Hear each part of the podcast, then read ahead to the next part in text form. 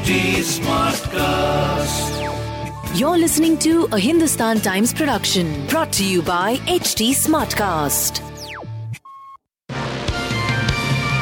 Hello, these are the top news for the day. The Gujarat government, in response to a right to information (RTI) query, refused to reveal the file notings of the recommendations by the Remission Committee for the premature release of 11 prisoners facing life in the 2002 Bilkis Bano gang rape case.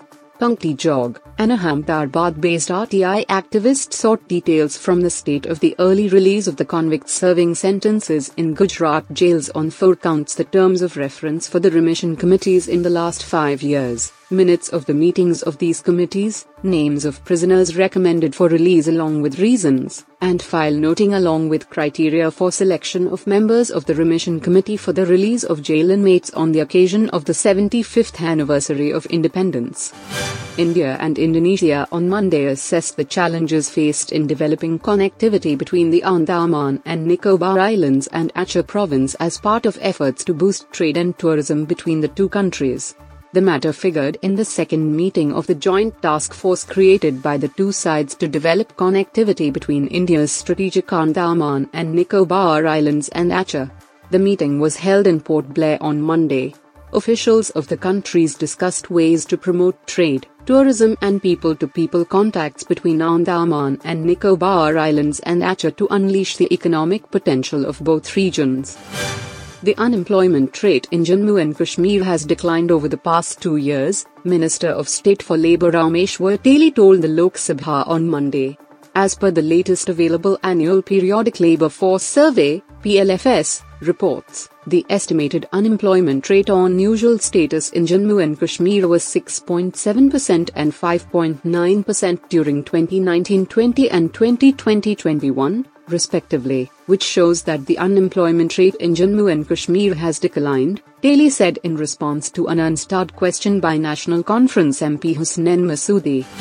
The Goa airport at Dabolim handled 101 departures on Sunday ahead of what is expected to be a jam-packed tourist season in the state in the days leading up to the new year.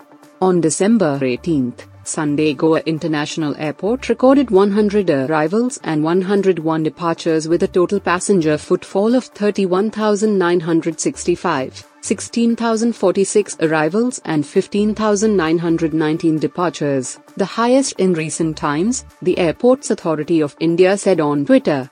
Last year's tourist season in Goa was blighted by the resurgence of the Omicron variant, and there are hopes that tourism is back in a big way with numbers that are likely to surpass that of the pre pandemic days. Shilpa Shetty is currently vacationing with her family in London. The actor has shared a candid video featuring her kids Vian and Samisha as they all played in the snow. Shilpa mentioned it was her two and a half year old daughter Samisha's first time in snow. The video shows Shilpa in a grey and black sweater and black pants as she plays in the snow with son Vian. Both of them are seen throwing snowballs at each other. Samisha, however, isn't very keen to touch the snow and lets it go as Vian asks her to pick a handful. She looks cute in a brown fur jacket and beige tights and marching boots. BCCI, on Tuesday, confirmed that India captain Rohit Sharma has been ruled out from the second and final test against Bangladesh starting Thursday in Mirpur with a thumb injury he suffered during the second ODI.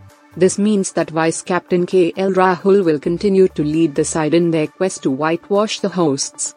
The BCCI's medical team said Rohit will need more time to bat and field properly. The opener is likely to be available from the home series against Sri Lanka AA. You were listening to the HT Daily News Wrap, a beta production brought to you by HT Smartcast. Please give us feedback on Instagram, Twitter, and Facebook at HT Smartcast or via email to podcasts at hindustantimes.com. Until next time.